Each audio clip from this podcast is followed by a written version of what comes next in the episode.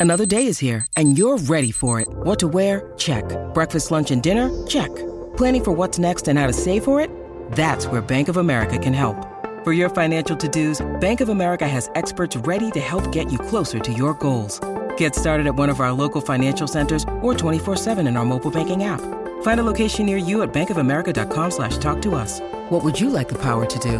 Mobile banking requires downloading the app and is only available for select devices. Message and data rates may apply. Bank of America and a member FDIC. This is the Fly the W670 podcast. It's episode 100 of season two, the Cubs Iron Man. Don't forget to listen, download, subscribe to the Fly the W podcast. And don't forget to leave those five star reviews in this segment. Crawly has already started that winter reading. And as you may have already guessed, they are books about the Cubs. That's right. Crawly and the Cubs, peanut butter and jelly. Author John St. Augustine joins Crawly to talk about his book Iron Man. John worked with Randy Hundley to tell his story of the legendary Cubs catcher's life. Joining me on the Fly the W podcast, I'm happy to have on John St. Augustine. He is the author of the book Iron Man that he worked on with Randy Hundley, legendary Cubs catcher. How you doing today, John? Paul, great to be with you. So excited to do this, talk about this fantastic book and the uh, the opportunity to uh, to shed a little light on the Iron Man of baseball, Randy Hundley. Now, when we talk about Randy, you know, what was it do you think that made him finally decide to want to kind of tell his story? I think because when he turned 80 years old, he realized he's running out of time. You know, uh, he and I had talked about this over the last 10 years. We've been friends a very, very long time. I did not think I would be the guy to do it. I mean, I've written a lot of books for a lot of people and my own stuff and things like that but uh, we went back and forth, and I thought, you know, he's got a story to tell, like everybody does. The, the route to Major League Baseball for him was uh, not certain, but it became one that was very, very uh, powerful, and and obviously, as Cub fans, we all know that. Uh, so when he just after he turned 80 years old, he called and asked we go to breakfast. I said, sure. So we're at breakfast. He's kind of fidgeting, which means he probably doesn't want to pay the check. He wants me to pay the check. But in all seriousness, uh, he says, I think it's time to write the book. I said, great good luck with it. He goes, no, I want you to write it. Okay. Wow. And then I said, Randy, there's 20, 30, 40, 50 guys in this town that are pure sports writers that would really be able to do something with this. He said, I trust you. What am I going to say? No. So uh, a lot of work went into it. And uh, I make the, the comment in the back of the book in the afterword. There's a great book called Wednesdays with uh, Tuesdays with Morrie and this became Wednesdays with Randy for over six months, eight months, somewhere there. Every Wednesday we'd go to breakfast. Uh, and he would be mobbed by Cub fans. It's amazing to me, Paul, that people were remembering stuff from 67, 68, 69, 70, and we're all talking about it in the parking lot before and after breakfast. So once we finished that, we would go to his house. We would talk for two, three, four, five hours, whatever it took, about everything you can imagine about his life. And after six, eight months of that, then it was my turn to kind of burrow into my studio and, and take all these parts of the puzzle and put it together in something which you now have there called Iron Man. And and when I read the book, the the thing that really the, to me, there's two people that really play an important role in Randy's life. Obviously, the first one being his father, and it was mm. it was just so interesting the impact that uh, Randy's father had on his career. I mean, everything from coaching him to being his first agent to uh, PR guy, you yeah. know, and and and the one thing I think that, you know, maybe just doesn't even get credit is that his father was the one that taught him how to catch one handed, which is basically normal now, but was not the norm back then. Yeah, 100% right, Paul. So his dad, Cecil Randolph Hundley Sr., one tough SOB. This guy weighed 155 pounds if, uh, if he's lucky, but he was built like, you know, pig iron. Uh, he played semi-pro baseball for over 20 years. He was a catcher. He broke every hand in his throwing, every bone in his throwing hand. I'm sorry, many times over. And he was a prodigious uh, home run hitter. There's there's a I found a, a, an article with a headline. It says Hundley hits 560 foot home run. I mean, come on. So when it was time for young Randy to learn the game, of course, he turned to his dad was was kind of his hero, and he went through all the different positions on the on the diamond and his dad said, You can be a great pitcher, but you can ruin your arm. We, we don't want that. So after he'd gone through all that, there's only one place left. That's behind the plate. And you're 100% right. Back then, in the day, catching two handed with a mitt and holding the other hand right next to it was the norm. and that's where all those foul tips and things like that took those guys out, bent fingers, what have you. And he said, "You're going to learn to catch one handed. I do not want to see that right hand up there. And if it come, I'm coming to get you. If I see that hand up there." And he, Randy tells the story of his dad putting his finger in his forehead at like eight, nine years old and scaring the crap out of him. And that stayed with him his whole career. He said, "We'd be playing in, in St. Louis." I'm, I'm up against, you know, Bob Gibson and Lou Brock and all these guys, and I'm hearing my dad in my head saying, Don't put that hand up there, I'll come get you. So it was very profound. And you pointed out, if his dad had not done that, I'm sure somebody else would have come along, but it just happened to be Hundley. Uh, he was the first one handed catcher in ML, MLB history. Uh, and after that, Johnny Bench followed. And once Johnny Bench followed, that was it. Yeah. And, and, you know, one of the one of the you know, there's so many good stories uh, if you are a true baseball fan throughout the book. And I remember listening to uh, there's a famous story, um, you know, where uh, Ron Santo and Billy Williams were coming up, and Roger Hornsby basically told you know each guy whether they should go back home and get a different job right. or if they were going to be MLB right. players. And I found it really interesting. I didn't know this that Randy got some good hitting advice when he was a young prospect from Hank Sauer. Yes. And maybe not a lot of Cub fans know this, but but Hank was, was a very popular player in Chicago in the early oh, yeah. 1950s, MVP in 52. And I always love when the old generation passes on advice to the new generation, like Hank Sauer passing his knowledge on to Randy Hundley. You know, um, I'm reminded every time when Craig Counsell, who was the new manager, was playing, he had his bat way up in the air. Remember that? He'd be twirling yep. way up in the air. And Hundley did something, yeah, similar to that. He would time pitches by twirls. And after about six or eight pitches, you know, he walks over and says, That's not going to cut it, kid. So Hank Sauer, if you read his stats, was Superman back in the day. I mean, it was incredible what he accomplished.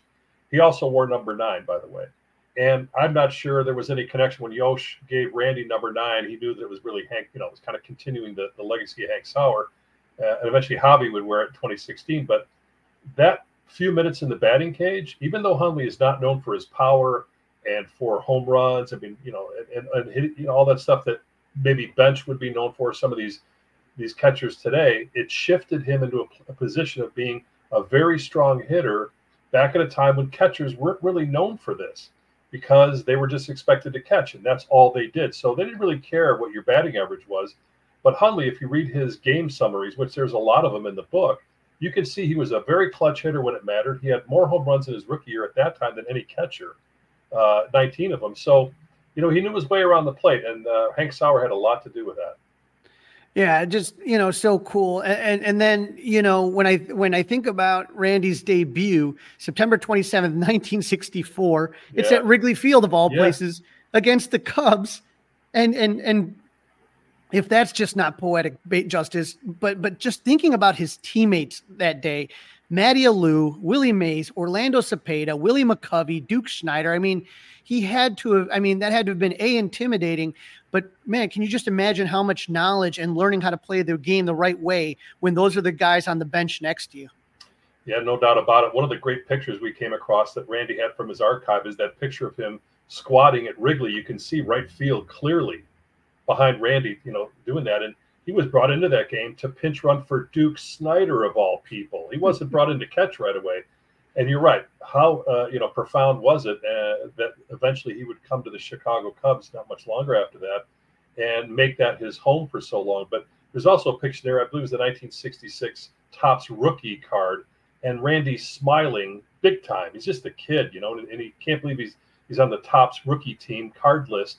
And he said, "Do you know why I'm smiling so much?" I'm like, well, I guess because you made the Topps team. He goes, "No, McCovey, Cepeda, and Willie Mays are all making fun of me off behind the photographer. I think they were mooning him, but we cleaned it up for the book.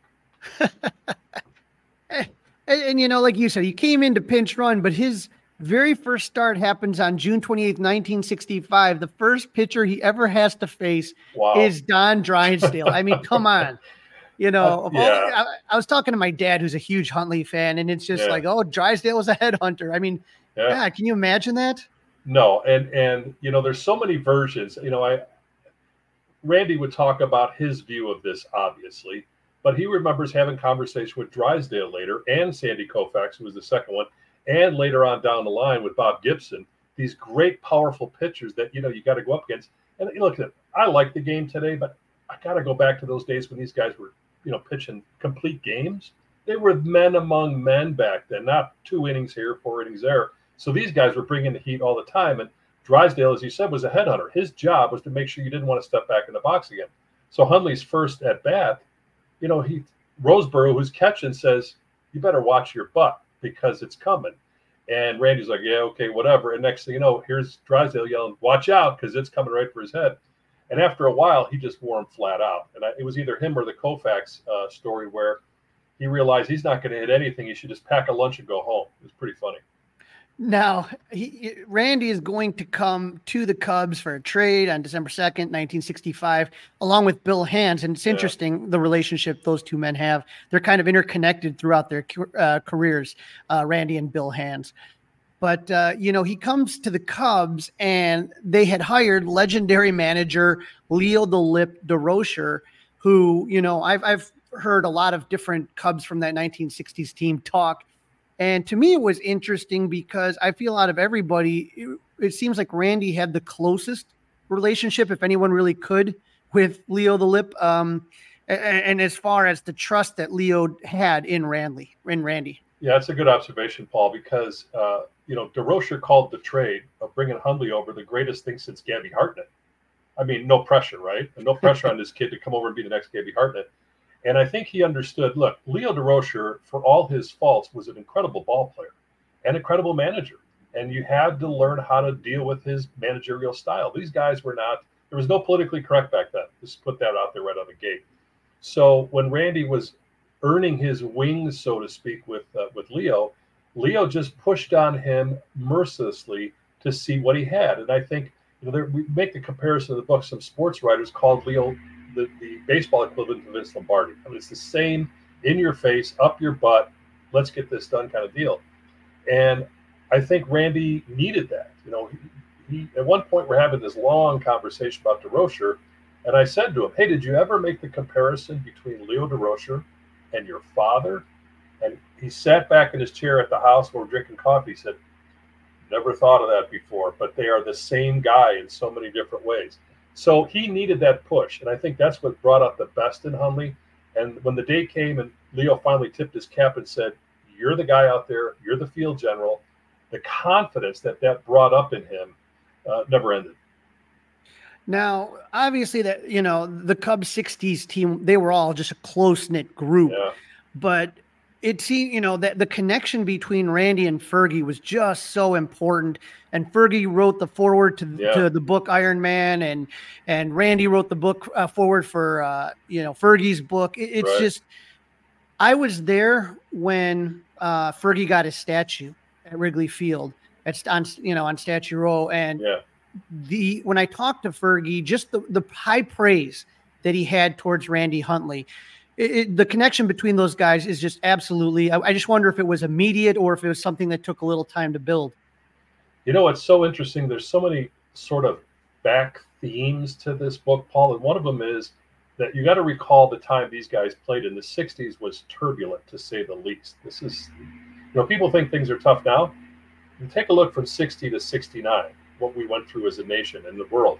And so you got Vietnam, you got civil rights, uh, you got the Democratic National Convention. You got four people assassinated in five years, and the the racism that was going on back then was rampant.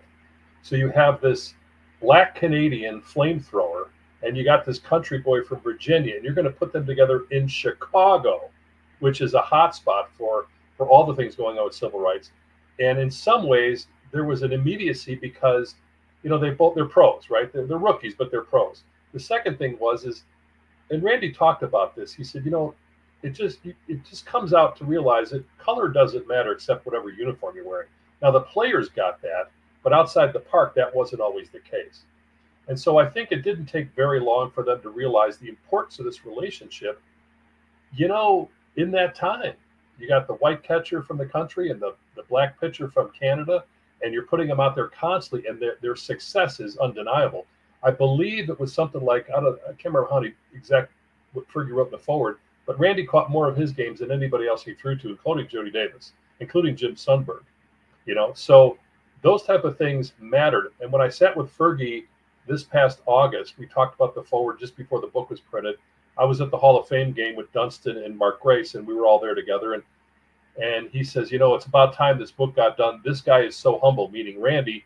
I'm surprised he said anything about getting a book done. He's not a promoter. He doesn't call attention to himself. He just shows up and does his job. So we were so fortunate and uh, and humbled to have Fergie write a great foreword to the book. It's fantastic.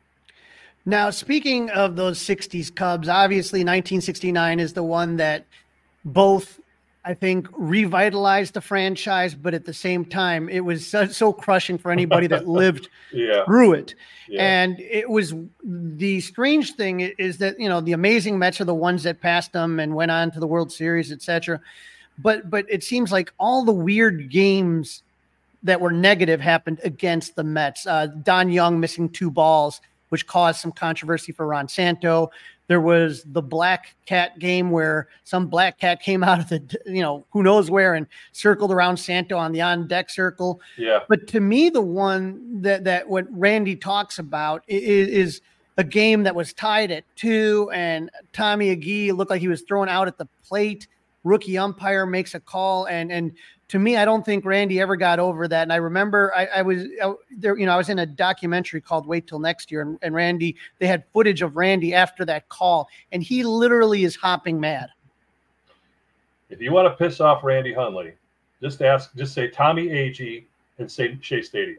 That'll set him right off, even at his, his age of 81 now.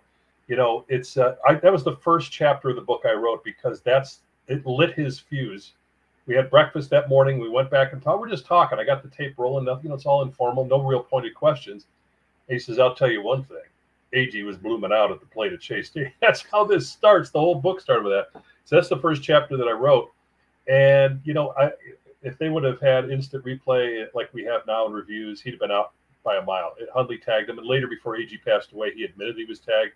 You know, Todd, Randy's son, played in New York for 12, 13, 14 years, whatever it was and before went to the Dodgers and back and forth with them. But he ran into Agee and he said, Well, tell your dad I, I know I was out, but I'm not going to tell him that.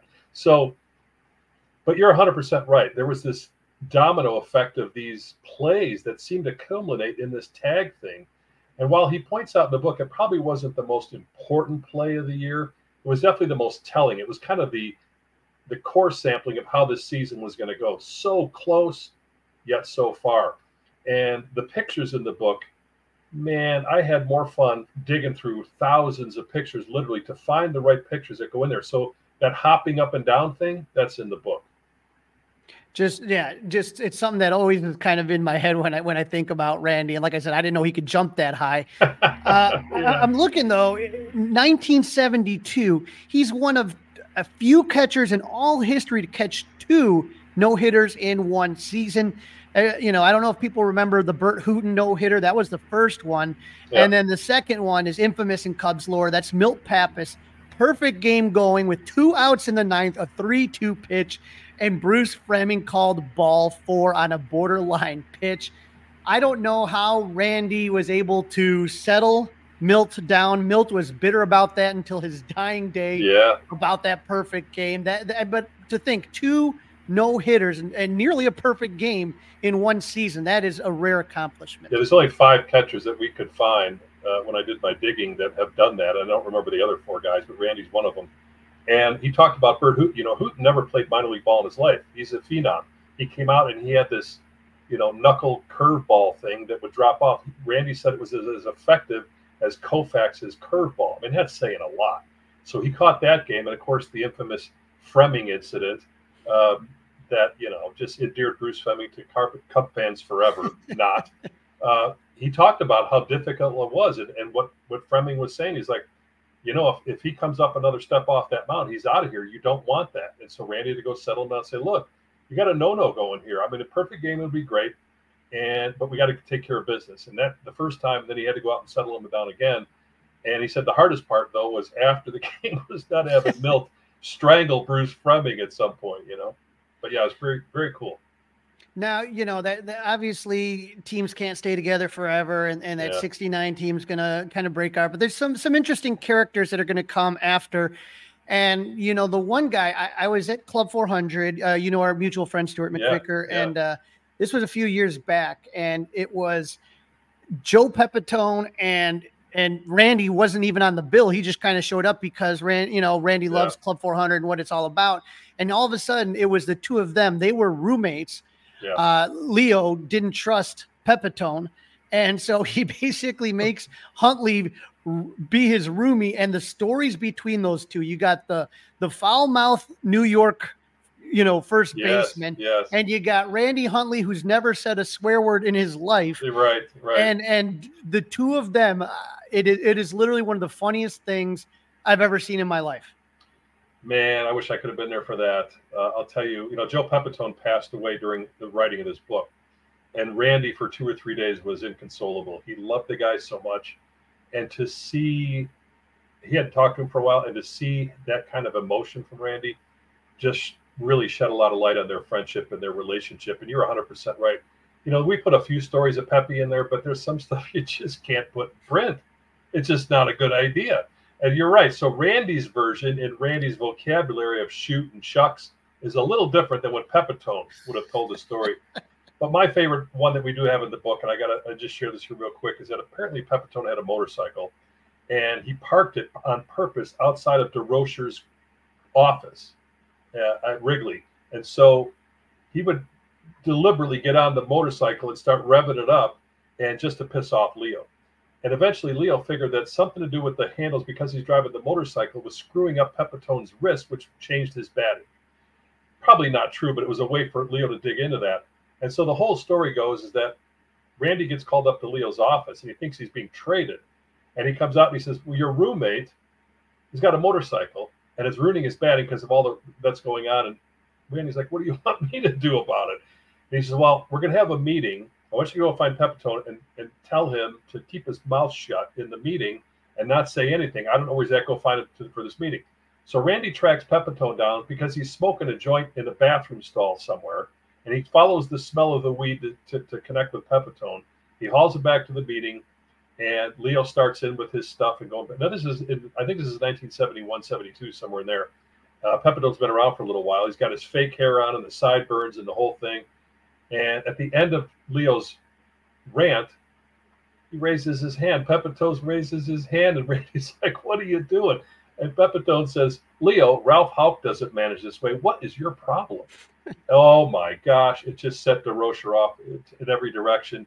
And then stuff about Ron Santaday got pulled in, and then the GM had to come down, and people are at each other's throats. And he said at one point there was four guys restraining Ron who wanted to strangle Durocher. Durocher's ready to quit. And Randy's sitting there and looks over at Pepitone, is just enjoying the show.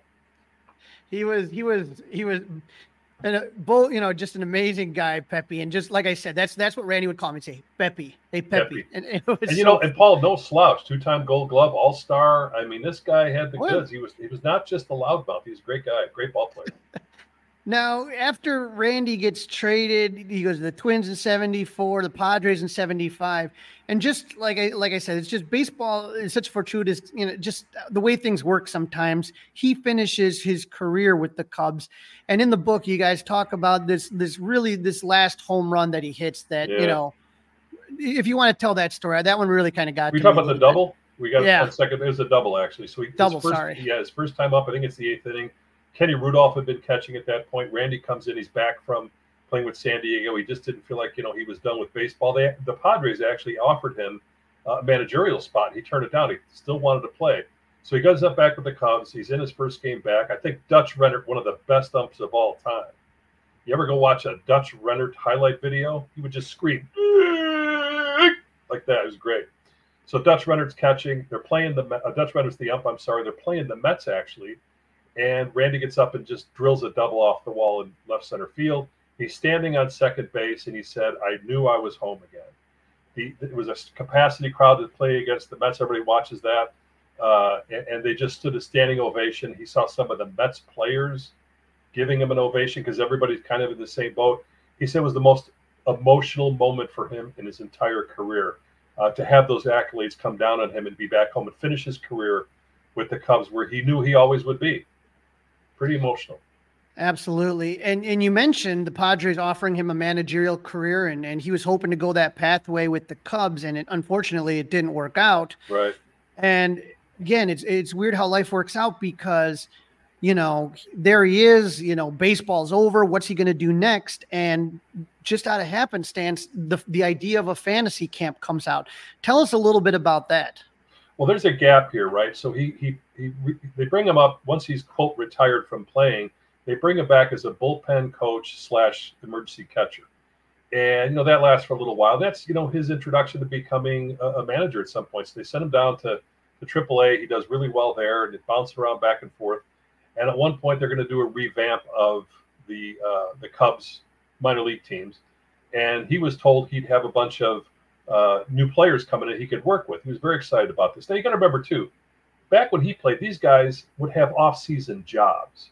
This is not like now where there's a guaranteed contract of X amount of dollars. and Even if you get fired, you're paid for the rest of your life. None of that existed at this point. So prior to the managerial thing, he was working selling cars or working in insurance or at a company at the bank or you know uh, trading stocks and stuff like that. So it was a very different time. So managerial uh, position would be stability for him and his family. And you look at the catchers that have been great managers, Rossi and and you know some of these other guys have all been catchers because of the of the way they see the game. And that didn't turn out. They fired him, and he was bent. Let me just tell you that. Uh, and you know, so that was option was off the table. Had to figure something out. Went home, sulked for a few days, and a friend of his, Rich Melman, who's the guy that started all the Lettuce Entertain You Entertain You restaurants in Chicago, uh, said, "Hey, about doing kids camps?" So they went to Harper College, which is not far outside of Chicago. Approached the AD there. The AD knew who he was. We'd love to have you here in record time, these camps filled with kids, four, five, six, seven days a week. And Randy said it wore his hillbilly fanny out because these little kids are running around learning the game and stuff. So after one season of that, uh, somebody asked him, it was probably Melman again, or he had a partner at the time who, you know, was with him for a little bit, said, What about getting some of your former teammates to come teach the kids? And he said, That's when the epiphany came.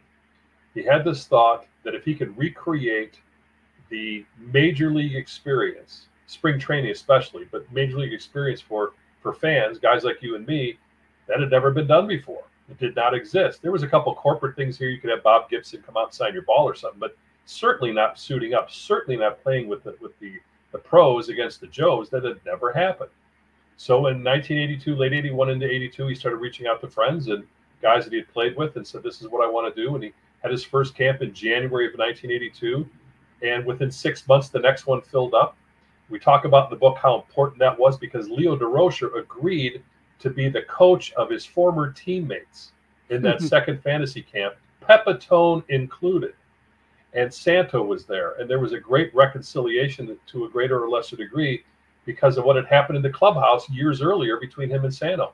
And at one point in the after, uh, kind of after the, the ball game, they have these big dinners and Leo got up and was just emotional and talked about, you know, how wrong he was in busting on Santo and a lot of these guys, something you'd never thought Leo Durocher would do.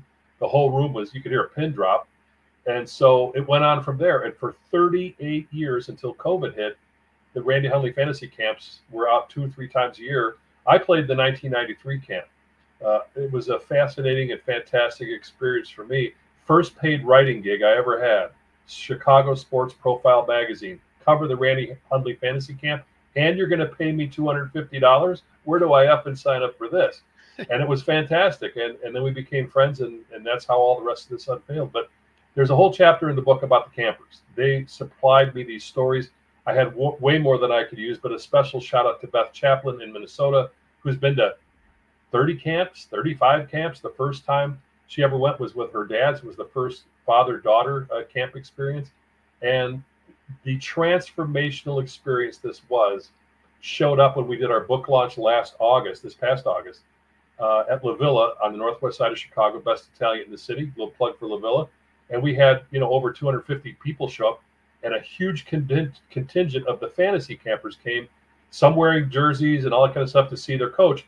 And real quick, Fergie Jenkins points out in the opening of the book in the foreword that while Randy never managed at the level he would have liked to in the bigs, for 38 years he managed thousands and thousands of uh, very talented people who want to play in the fantasy camps. That's that's uh, really something to be to be celebrated. And, and, and again, now you see other teams oh, doing Oh, yeah. the same thing, It's and, and it, it was it was Randy who was the first to do it. And you know when you when you listen to the campers talk and you read their stories, Yeah, to them it, it was it was something sacred. It was something very important. And you know you talk about you know the pros versus the Joes, but you also had celebrities there: Phil Oh, yeah. John Cusack, Chris Yeah. Chelios.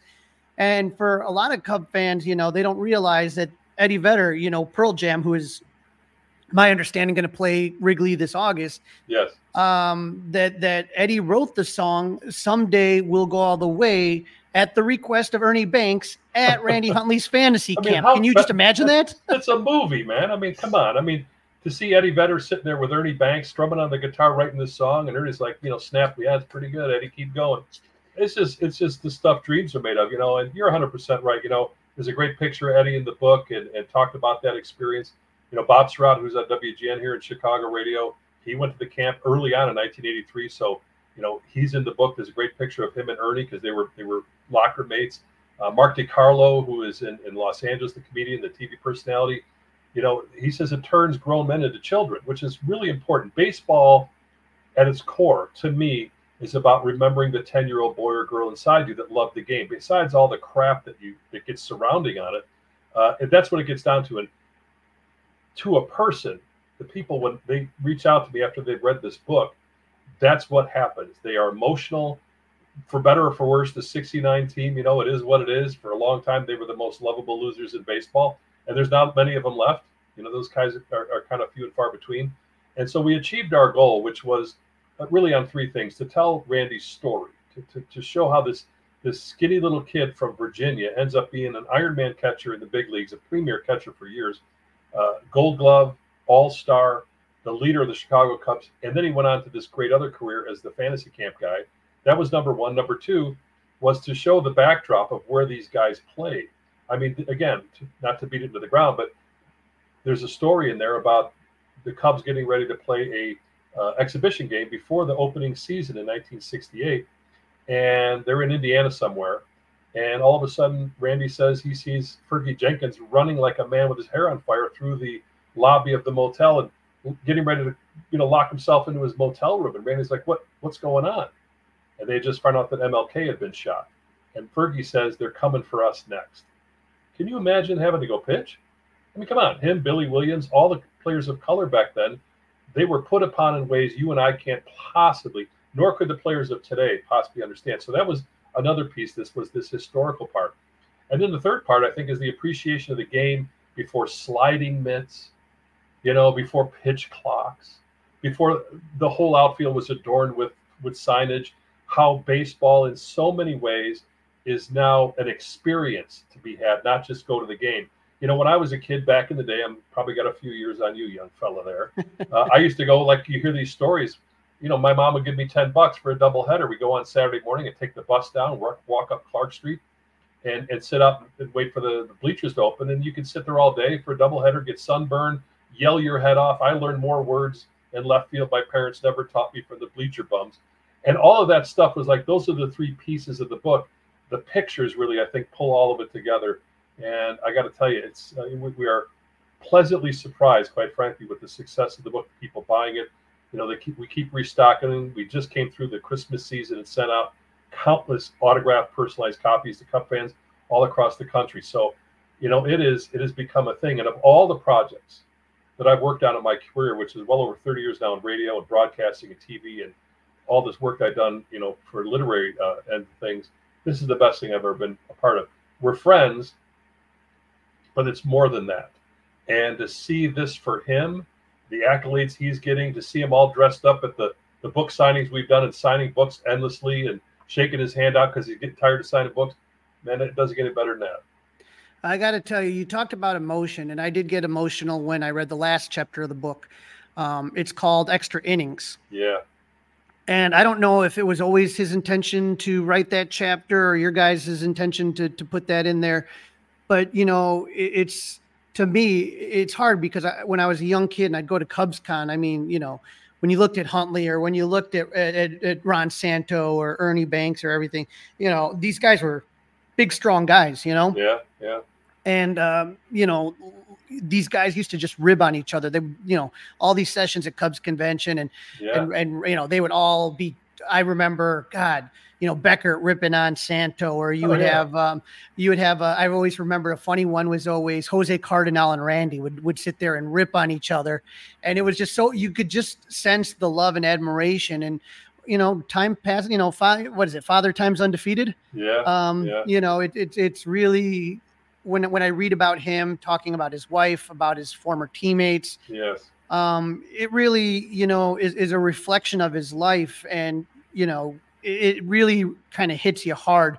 And then that, that whole, you know, winning the World Series um, when the Cubs won it and Tom Ricketts and Crane, ga- gave him a, a, a ring, a World Series ring. I mean, truly a, a great ending. And, and it just really brings the whole book full circle. Yeah, it was tough to write that. You know, um, he and I talked about what to include and what not. There were stories that we'd like to put in. We thought we revisit them, said, oh, we'll leave that out. It finds its own narrative along the way. These book projects find their own life, basically. And we got to that last chapter. You know, we talked about that. How do you close this out? You know, as you mentioned, his wife Betty passed away uh, 20 years ago. It's been very, very difficult for him. It's not something you can prepare or plan for. And it took half of him away. He says that I'm only half the guy I used to be because she's gone. And and then these the partners and the people he's worked with, you know, some of them are gone. Then you get to the teammates and how much of that, as you said about Cardenal and these guys, you know, they all bucked on each other. And you go down the roster, and I think there's only 17, 18, 19 guys left from the 60 19, including Pepitone, who came in 70, but we kind of lumped him in there. And it makes you look at these guys and the whole thing a lot different. At least it did for me. And I've known some of these guys over the years. And when we started talking about it, he, you know, first thing he talked about was Ron Santo. He's literally getting ready to go play golf and see Ronnie, and he got a call from Ron Jr. Totally unexpected. He knew he was ill, but not that much, right? And then it goes to Ernie Banks. You start talking about that. And then you start going down a list of these guys who are no longer here. And these names are the names we grew up with, like you said. So not only is it his loss, Paul, it's our loss because that part of our childhood, whatever, that's gone. It becomes something in a history book. You know, Glenn Beckert, like you said, I still have his autograph, you know, my autograph book. I look at it now and again, this strong autograph of this guy. It's like he cannot be gone. It's not allowed, but it is. And so, really, kind of winding it all up. You know, Randy's 81 now. He's pushing towards 82 next June. He's had health problems. It's been up and down. You know, there's some challenges there. Uh, but I will tell you, the thing that I found most interesting in all of that, even at his age, is that you know his grip is as good as it's ever been. You know, sometimes I give him a boost up and he'll grab my hand. I'm like, damn boy, you know, what have you been doing all night? He has this inner fire in him that has not gone out. While the, the machine has its bumps and bruises and, and challenges, the inner spirit of Randy Hundley is is right there. And no more is that prevalent when we'll be talking about something. For example, there's a story about Kenny Holtzman's no hitter. Randy didn't catch that game. He was injured. So he's at home watching the game with a ruptured torn or torn toe tendon or something like that. So he can't catch the game. I think it was either J.C. Hyde or John Boccabella. And talking about that game that he's watching on television, not even catching, and it was against Atlanta. And Henry Aaron hits a ball that had the wind not been blowing in, there's no hitter. It's gone. It would, it would have been a one hitter and it would have been a, a run. And so we're recounting that, going back and forth. And I said, yeah. So as, as I'm writing this, I would review with him, and I said, well, the ball right center or uh, left center. He goes, no, stop. It was a dead center, dead left field. I'm sorry, it was dead left field. And he says, I remember seeing it clearly on TV. I don't remember seeing it clearly on TV. I'm just going by what the stats talk about where it's at. But he knew exactly where that ball had been hit. He knew exactly where Billy Williams was standing. He knew exactly what pitch Kenny Rudolph threw. I'm sorry, restart that. He knew exactly what pitch Ken Holtzman threw. So when he does things like that, I'm like, well, he's he's still there. So it's been a, a high education on baseball itself, not just his story, and all the other stuff that's in there about Morgana the Kissing Bandit and Clete Boyer and some of this stuff that he would recall. He would actually got embarrassed. We talked about I saw this woman bouncing out of the stands and she just bouncing it. I can't remember who the ump was behind him, and they just said they just started blushing. You know, he just it was just a bit much for him. So it just so much of this is uh, will never leave me. Uh, I, I, have this huge poster you can see behind me, but over on my wall of fame over there, I have a huge uh, replication of the of the cover of the book, And for a guy like me, I talk about this in the afterword. For a kid like me, who at 10 years old was waiting on the on the corner for an autograph uh, in 1970 during a rainout game, and I was getting ready to leave, and here comes Randy's red Corvette, and he stops, rolls the window down, and pulls me out of the rain and signs my mitt, and then 20 some odd years later, I'm writing a story about him, and then I'm playing in the fantasy camps and I'm writing his book. Come on, I mean, it's gold. And and you know the first you know when I first met Randy, you know as a younger man, you know he's kind of an intimidating presence. You know, like he's very said, forward. Yes, bird grip, very you know. Yeah. But God, a, a heart of gold. And I Yeah. guess the thing to me that I still look at is the fire in the eyes. You know what I mean? Yeah. Like like I have a picture in my memorabilia collection, an eight by ten. Uh, of Hundley, and he's like looking into the camera, and you can just see it piercing, and it's just an unbelievable. It's one of my favorite autographs because I, I don't, I don't, I, it's like a picture to me that just encapsulates the complete essence of the man. And like I said, just just a, a wonderful, wonderful book, and I, I really recommend it for any Cub fan, any baseball fan. Um, you know, I, I already I gave a copy to my father. He went through. He was done with it in about a day and a half. Yeah, Uh, right. you know, he couldn't put it down. So I just really, it, it is called Iron Man, legendary Chicago Cubs catcher Randy Hundley and John St. Augustine. I really appreciate you jumping on here and talking about the process because it truly is a special book that I think all Cub fans would enjoy. I will appreciate your time, and I, I Randy sends his best wishes. You know, you'd like to be here today, but it didn't work out. But uh, we appreciate you flying the W for us and getting behind the book. It's great stuff. And and I got to tell you real quick, my final story this. Uh, I mentioned about being at the Hall of Fame game with Dunston and Grace going in. At one point, we were up in the booth. Uh, they gave us a Ricketts booth, which was very nice. And then right next to it, Crane Kenny has his booth. So we're over there sitting, and Crane Kenny and I are going back and forth about different things about the game and stuff like that. And I happen to look down, and here's Billy Williams sitting here, and Randy sitting here, and I'm sitting in between them eating ice cream out of a little Cubs helmet. You know, I'm thinking, I'm 64 years old, but I'm really 10 years old. To sit, I never would have guessed that. And to hear how they talked about the game between these two great grizzled, battered, all-star Hall of Fame veterans was stuff. You know, too bad the book was already in print because that would have added just to it. So I keep I keep that picture on my camera on my phone when I want to be reminded about how special this journey is. Billy Williams here and Randy's sitting here and Crane Kenny's behind me and I'm eating ice cream out of a little mini Chicago Cubs batting helmet. It was the best stuff, man. Well, thank you so much, John. And, and Cub fans get the book, Iron Man. You're really going to love it. Best place to do that, by the way, is lulu.com. The only place you can get it is lulu.com. It's not on Amazon for a lot of different reasons. Lulu.com. Put Iron Man in the search bar, and you're at, there. You go. And and we'll have all your information to link to it, and we'll be Great. good to go so people can get their copy of Iron Man. Thank you so much, John. Thanks, Paul. Appreciate it.